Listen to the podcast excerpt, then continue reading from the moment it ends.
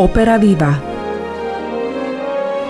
Počúvate podcast štátnej opery.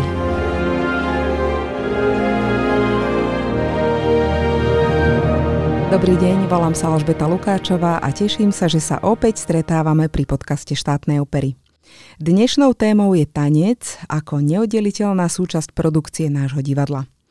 Ak letmo nazriem do minulosti, tak v nej nachádza mená ako František Bernatík, ktorý stal v roku 1959 za vznikom baletného súboru, alebo Jozef Zajko, ďalší významný choreograf, ktorý budoval umeleckú identitu tohto telesa.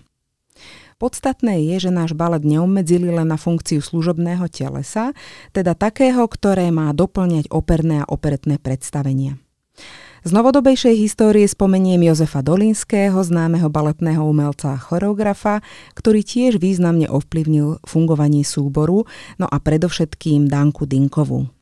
Dana Dinková formuje toto teleso s prestávkou od roku 2000 aj aj hostkou dnešného podcastu. Vítaj Danka. Ďakujem. Dobrý deň všetkým poslucháčom a Betka, tebe ďakujem za pozvanie. Danka, ako vlastne došlo k tomu, že si začala spolupracovať so štátnou operou? Tak ja možno, že začnem tak neobvykle, pretože pred pár týždňami, alebo možno, že už je tomu viac jak mesiac, tak nám bolo na jednej umeleckej rade oznámené, že odchádza náš šéf-dirigent Marian Vach do dôchodku. A ja som sa zrazu ako keby prebudila, lebo bol to práve on, ktorý ma vlastne oslovil a zavolal do tohto divadla, hej, do štátnej opery. Takže on bol vlastne taká osoba, ktorú som brala ako súčasťou môjho bytia. Tak ja som tak len zo srandy povedala, tak keď Marian odchádza, asi by som mala ja odísť. Takže... Tak predsa len je tam zase generačný rozdiel nejaký medzi vami. Ale je to vlastne 21 rokov, že ak to správne rátam. Kde ste sa vlastne vystretli, alebo ako na teba prišiel? Ty si bola vtedy veľmi mladá, dá sa povedať? Tak kde na mňa prišiel, to neviem povedať, ale viem, že vlastne jedného dňa som dostala od neho telefonát a prišiel vlastne s touto ponukou, že on vlastne nastupuje do divadla, pôsobil tu aj ako, okrem teda dirigenta, šéf dirigenta, aj ako umelecký šéf. No a že by si ma rád predstavila, aby som začala formovať vlastne tento súbor e, bansko-bystrický tanečný. Takže sme sa stretli v Bratislave, kde ja som porozmýšľala. Nedala som mu hneď odpoveď, lebo len predsa bola to vlastne pre mňa taká výzva, že odsťahovať sa z Bratislavy, pretože keď niečo začnem, tak to chcem naozaj dotiahnuť až do toho dobrého konca. No a tak som sa mu potom po pár dňoch ozvala, že by som sa rada najprv na ten súbor išla pozrieť. A pamätám si teraz, ako keby to bolo, že vlastne moje prvé stretnutie so súborom a keď som videla tréning a keď som videla vlastne množstvo tých tanečníkov, že bol tu len jeden pán v zbore, tak to ma tak veľmi vylekalo a povedala som si, že či to zvládnem, že či sa radšej neotočím na podpetku. Ako jeden pán, myslíš ako jeden muž, ako ano, tanečník? Jeden muž. To je desivé, naozaj. Ano, tak to bolo desivé. Veď práve preto som si vtedy povedala, či vlastne nebude lepšie zútekať.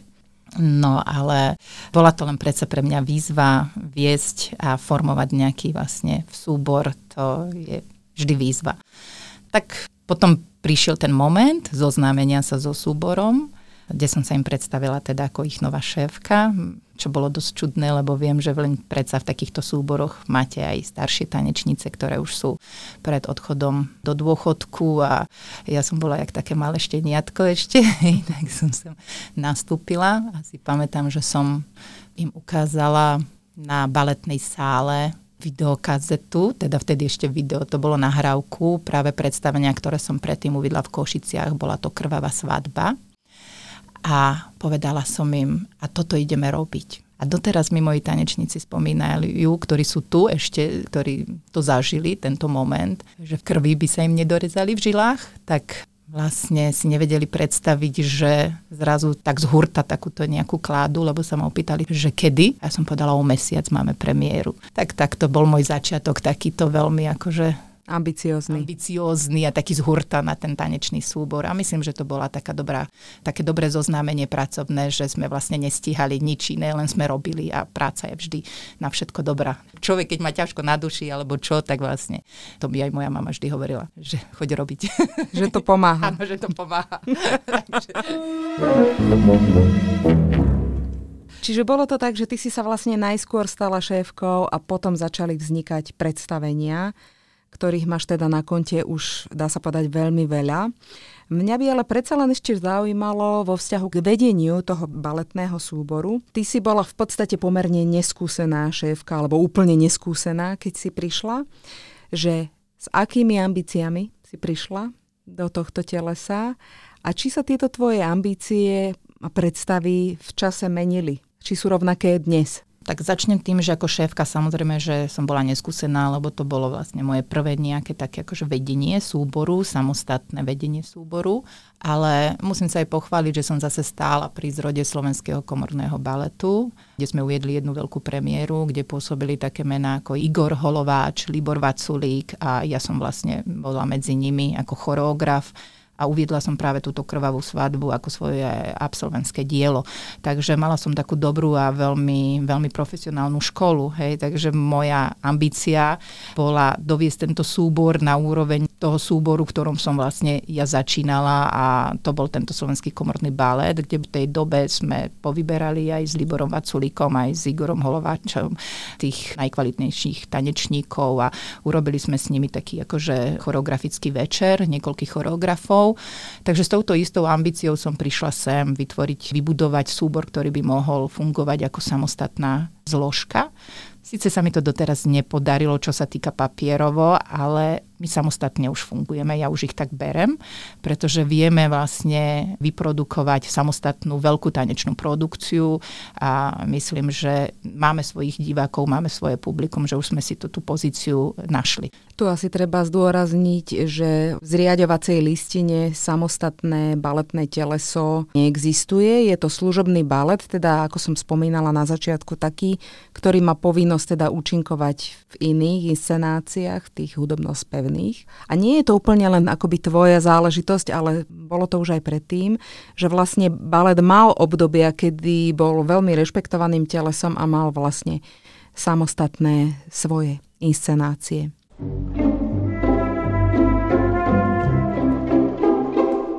Čo pre teba znamená dobrý baletný súbor? Aký to je? No, ono je to veľmi vlastne obsiahle by to mohlo byť. Ja by som teraz tak skromne, ale od srdca povedala, že ho mám. Teda my ho tu máme, ten dobrý baletný súbor. Pretože ja som pyšná na mojich tanečníkov. Ja vám poviem prečo, lebo vlastne sú to ľudia, ktorí si vážia akúkoľvek tanečnú príležitosť. Radi spolupracujú s každým, nemajú nejaké hore nosy vážia si vlastne publikum, vážia si príležitosť a hlavne sú to veľmi všestranní tanečníci. Tým, že my nie sme samostatná umelecká zložka, tak robíme aj rôzne e, žánre. A tým pádom aj v tom súbore mám tanečníkov, ktorý je viac možno, že charakterový, niekto je viac klasický, niekto je viac k tým ľudovkám inklinuje. Takže naozaj je to, je to taká široká škála tých ľudí a myslím, že sa veľmi pozitívne navzájom doplňujú, hej, že sa ovplyvňujú, lebo jeden napríklad potiahne to predstavenie zase. Samozrejme, že je to o tom dokázať vždy na nich niečo ušiť. Myslím, že to je k tomu ten najväčší kľúč, hej, že vlastne úspechu. A je to vždy na choreografových pleciach veciach alebo na mne ako šéfke. Lebo kto nemá napríklad konzervatórium, ale má veľmi dobré folklórne zázemie, tak ho nebudem dávať do nejakých solových vecí do klasického baletu. Ale zase mi môže úplne niekde inde excelovať, hej, takže kde ten tanečník z klasiky nikdy nebude excelovať. Takže ja toto práve vidím ako veľké jedno plus toho súboru, že oni sa vedia naozaj tak akože navzájom doplňať a preto som na nich pyšná. Že že sme tu jak, ako aj taká jedna rodina, hej, ktorá sa navzájom od seba učí. Ty si spomínala práve tie inscenácie na mieru.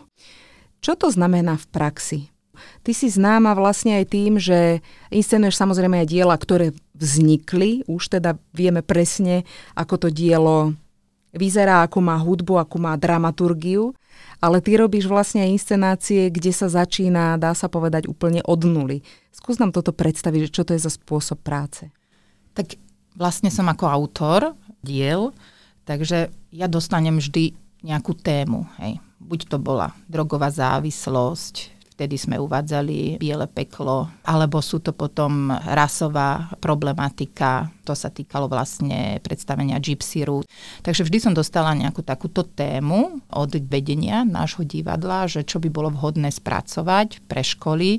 A aby sme sa aj držali vlastne nejakých tých povinností, ktoré máme voči ministerstvu kultúry, že mali by sme takéto témy vlastne aj naplňať a mali by sme na ne vytvárať obsahovo nejaký repertoár tak to je vlastne taká nejaká prvá fáza, tá téma. Ja sa s ňou musím vysporiadať, že či som ja ako vhodná, ako vhodný autor na túto tému. Keď sa s tým vysporiadam, že áno, že táto téma ma vie osloviť, potom sa musím vlastne vysporiadať s tým, že asi jakou formou to budem robiť. Že či pôjdem viac tanečne, či pôjdem viac činoherne a vždy to závisí teda od tej témy. No a samozrejme potom je veľmi dôležité vždy brať dôraz na to, keď niečo píšem, že koho mám k dispozícii, akých ľudí. A to je to šitie na mieru. Hej. Že viem, že napríklad ten tanečník je silný v tom, tak mu môžem urobiť takú postavu, takú postavu, takú postavu. Takže ono sa to vždy vlastne tak navzájom nejako doplňa. Hej. Tie moje nápady s tými možnosťami, ktoré mi ten súbor umožňuje. Čiže to sa vlastne aj v čase mení, lebo aj ľudia sa vlastne menia. Počas obdobia, ktoré tu si, tak tých solistov, tanečníkov bolo pomerne veľa. Áno, áno, ale vždy, keď pripravujem nejakú danú tému, tak je to na ten daný moment, teda daný súbor, ktorý v tom momente je. Hej? Takže vždy sa vlastne tomu prispôsobujem a myslím si, že to je naozaj ten kľúč ku všetkému, sa vedieť e, prispôsobiť a vytiahnuť práve z nich tie dobré veci, tie kladné veci čom sa cítiš dobre ako inscenátorka? Lebo trochu sme naznačili, že vlastne ty častokrát nájdeš akoby, dajme tomu tú literárnu predlohu, píšeš si scenáre, robíš si dramaturgiu, v podstate predstavenie režiruješ, choreografuješ, svietiš, že ty si taká multifunkčná osoba. Čo ti robí najväčšiu radosť, alebo v čom sa tak najlepšie cítiš? Ťažko povedať, no ono to má vždy takú tú svoju fázu. Keď píšem, tak sa vtedy cítim veľmi dobre, keď píšem. Hej? No, takže potom zase, keď som na tej skúšobni, ale asi to vytváranie, byť na tom skúšobnom javisku a, a realizovať tie svoje napísané myšlienky a vlastne tú svoju fantáziu nejako dávať už reálne do priestoru. Mhm, čiže vyhovuje ti takáto multifunkčnosť? Áno, vyhovuje mi, lebo v podstate nie som odkazaná na nikoho tým pádom, hej, že veľa režisérov vždy si musí čakať na choreografov, že čo im oni vymyslia. Vlastne ja už to mám vždy všetko dopredu v očiach. Už keď píšem, tak ja ako keby som tvorila v obrazoch. Hej, že ja píšem a ja už tú scénu už vidím. Takže virtuálne už to existuje. Áno, už to virtuálne, už to v mojich očiach existuje a dokonca aj pohybovo, len tam ešte nie sú kroky, ale ja už priestorovo, čo, kde, ako, takže, takže potom mne by sa to strašne ťažko posúvalo niekomu inému. Nie je to to, že ja by som nedôverovala ľuďom, ale jednoducho to, že ja už to pri tom písaní vidím a emočne ja vždy píšem aj s hudbou, hej, alebo ju potom akože hľadám tú hudbu na to, ale už mám svoju predstavu, takže vo mne to sú všetko emócie. Človek sa musí nechať unášať emóciami i možno, že sa niekedy viacej unášam emóciami ako vedomosťami. Aj to je stratégia. Ale o toto možno, že má niekedy to väčšie srdce. Mhm. No ale máš spolupracovníkov, s ktorými ano. robíš aj takých stabilných v podstate. Tak s kým tak rada spolupracuješ? Predstavme si ich. Čo sa týka toho výtvarná, tak kostýmy veľmi rada spolupracujem s Adrianou Adamíkovou, potom čo sa týka scény, tak s Luciou Šedivou, aj s Ľudkou Várošovou. Vie mi vždy dramaturgicky veľmi dobre poradiť Betka Lukáčová. Ďakujem. takže tak, takže ty si môj naozaj taký oporný bod, že ktorý mi vie často poradiť, hej, na koho sa viem, že môžem obrátiť a delím sa s tebou o nejaké také tie myšlienky. Tak myslím, že zase tá tímová práca sa, že nie som úplne, že by som nechcela odovzdať tú tímovú prácu, akože ja som za, pretože vlastne vždy treba nejaké to ďalšie oko, hej, ktoré sa na to pozera z tej druhej strany. Spomenula som už, že máš na konte v podstate niekoľko desiatok inscenácií. Mohla by si spomenúť, ktoré ty sama považuješ za také nejaké medzníky, za inscenácie, ktoré ťa niekam posunuli alebo boli nejakým takým významným prvkom v tvojom umeleckom živote? No je to so mňou ťažké. Vždy, keď urobím nejaké dielo, tak si myslím, že a teraz to je to pravé orechové a moje najlepšie dielo. Že sem som dospela, áno? som dospela. Samozrejme, keď už sa potom dívam s odstupom času a rokov, tak akože vidím nedostatky a niekedy, ježišmarja, toto už by som teda nepustila von. Hej. Ale myslím si, že ktoré ma tak posúvali, tak to bolo určite Gypsy, čo mi urobilo vlastne takú nejakú cestičku, že som získala aj dôveru od vedenia štátnej opery, lebo to predstavenie sa veľmi chytilo a naozaj bolo tu niekoľko rokov na repertoári. Je, že niekoľko rokov, taká... ale niekoľko desať ročí áno, v podstate. ročí. Patrí k takým najúspešnejším vôbec v histórii divadla vlastne, Hej. Gypsy Roots. Tak si myslím, že vlastne takéto prvé predstavenie bolo toto. Potom to bola Archa Templárov, ktorá vlastne bola pre mňa tak akože autorský, takou prvou skúsenosťou väčšou. Tak určite Archa Templárov, lebo tam sa dokonca na to vytvárala hudba na novo, mm-hmm. takže som pracovala s hudobným skladateľom Henrichom Leškom. Takmer každý večer som e, trávila s ním vlastne v podstate v jeho štúdiu, kde sme jednotlivé scény vytvárali.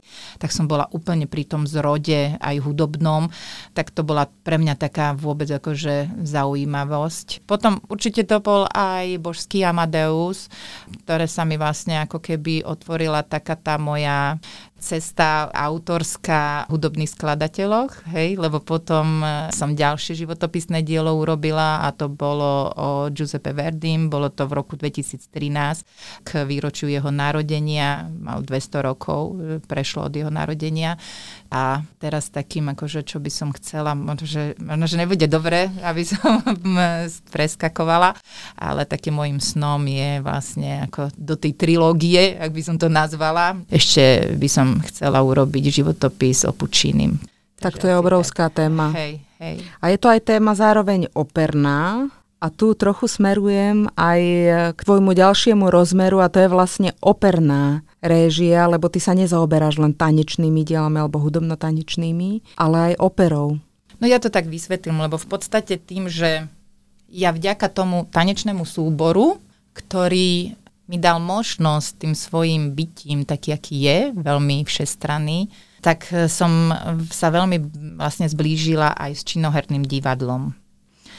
A začala som vlastne robiť také tie činoherno-tanečné hej, e, predstavenia. Takže vlastne ja už som od týchto tanečných a ako keby činoherných réžií prechádzala vlastne k tej opernej réžii a tak som vlastne sa dostala aj na štúdium opernej réžie do Verony, ktorú som vlastne úspešne ukončila v roku 2013 práve tým spomínaným predstavením Verdy.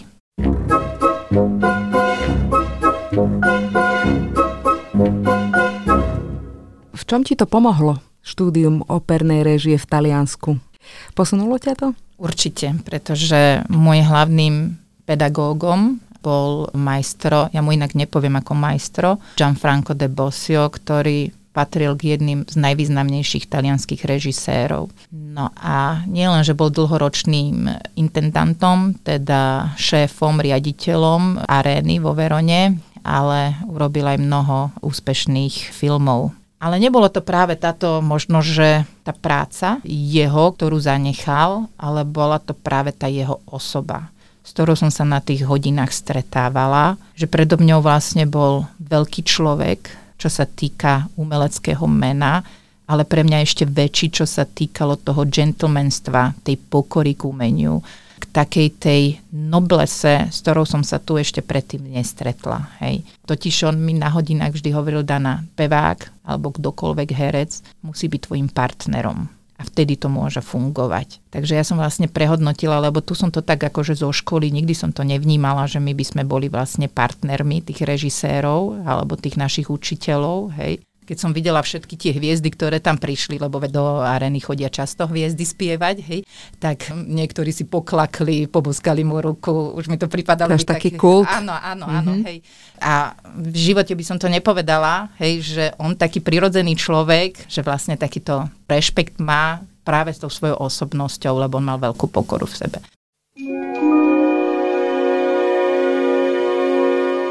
Hovoríme o tebe ako vyprofilovanej v podstate a skúsenej umelkyni, ale mohli by sme nazrieť trochu aj do takej tvojej osobnej histórie, lebo určite mnohí poslucháči ťa poznajú z filmov, spomeniem aspoň Šipkovú rúženku.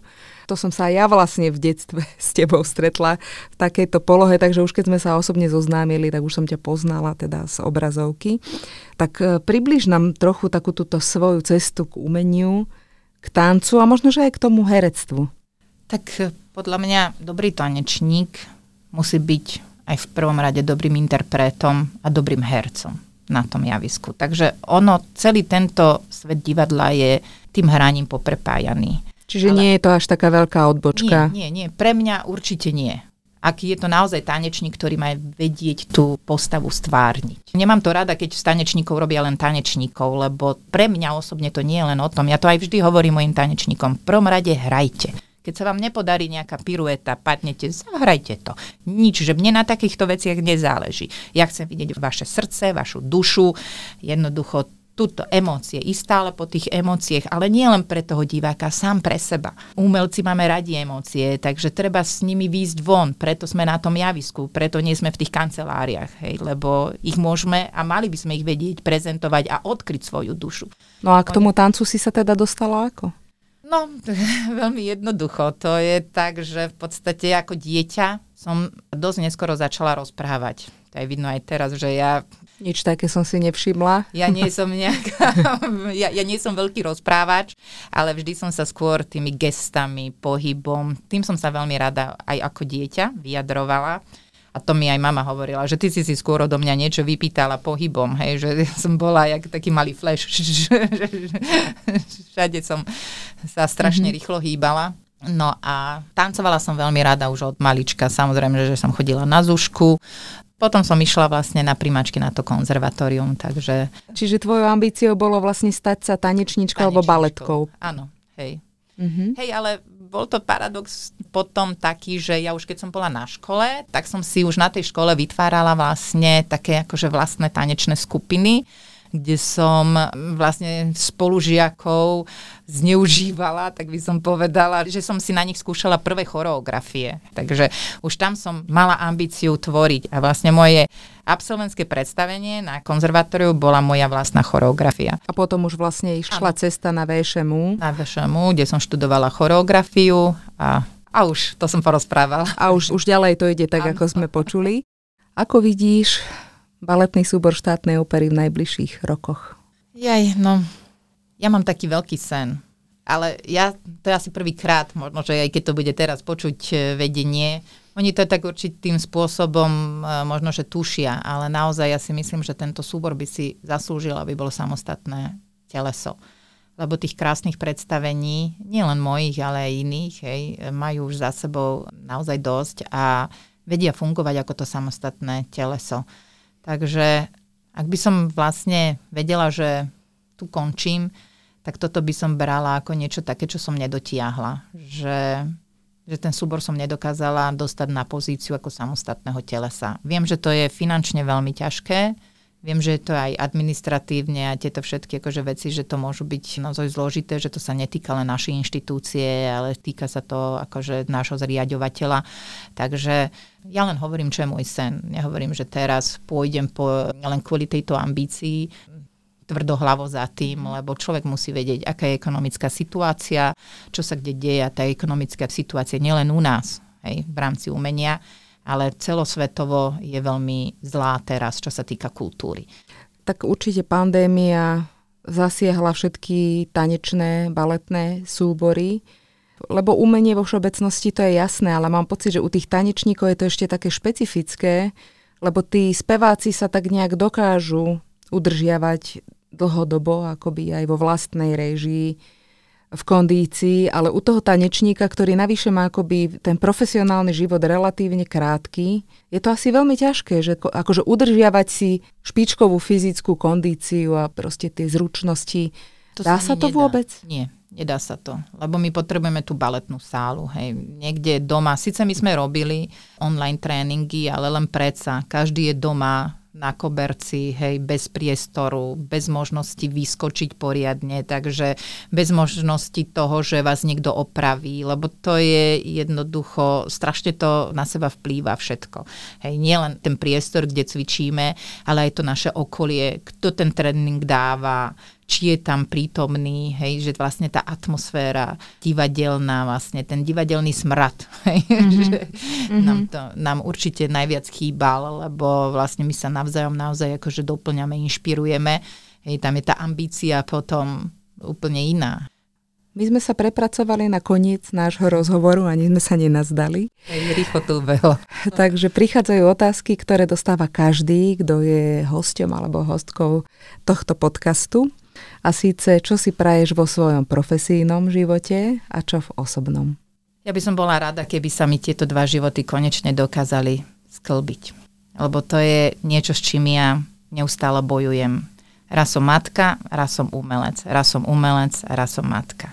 Keď uprednostním rodinu, tak zanedbám divadlo. Keď divadlo, tak zanedbám rodinu. Je to naozaj pre mňa veľmi náročné a takým môjim snom je vlastne sklbiť nejako lepšie tieto dve veci, ale je to naozaj veľmi náročné. Ale myslím si, že keď mi ešte moja cerka Eliska podrastie, lebo chalan už, ten už je dospelý, tak to bude lepšie, ale nie, že by som teraz sa tešila na to, že mi vyrastie dcéra. A čo by som si tak akože prijala, tak aby nás už nejaká tretia vlna korony nezastihla, aby sme mohli tvoriť, aby sme mohli byť zase všetci spolu a vlastne, aby sme tu mohli byť v prvom rade pre divákov, lebo preto sme tu. No a čo sa týka mojej osoby, to som povedala, že aby som vlastne dokázala sklbiť tento môj rozutekaný život, hej, rozbehaný na dvoch frontoch. Tak bodaj by sa ti to podarilo. No asi to treba brať tak, že aj cesta je cieľ, že to, že sa o to usiluješ toľké roky je tiež ako významné v tomto, lebo je to trochu aj taká ženská vlastne téma. Riešajú všetky vlastne umelkyne, no to ako sklbiť rodinu a ten divadelný život. Tak nech sa ti to podarí. Ďakujem pekne za rozhovor. Bolo to veľmi príjemné. Ďakujem aj ja, Betka. No a dnes som sa zhovárala so šéfkou baletného súboru, režisérkou a choreografkou Danou Dinkovou.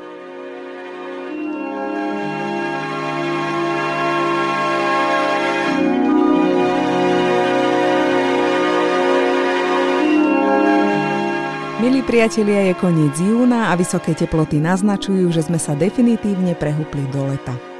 Pre divadelníkov to znamená, že sa začínajú divadelné prázdniny. Platí to aj pre štátnu operu s tým, že sa k svojim návštevníkom vráti už na konci augusta.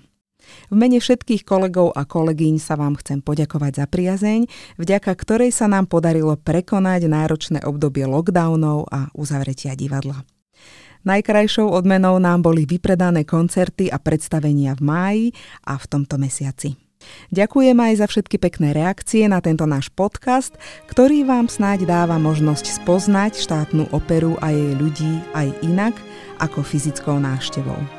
Dnes vám pri mikrofóne už tradične robila spoločnosť Alžbeta Lukáčová. Prežite pekné leto, dovidenia a do počutia.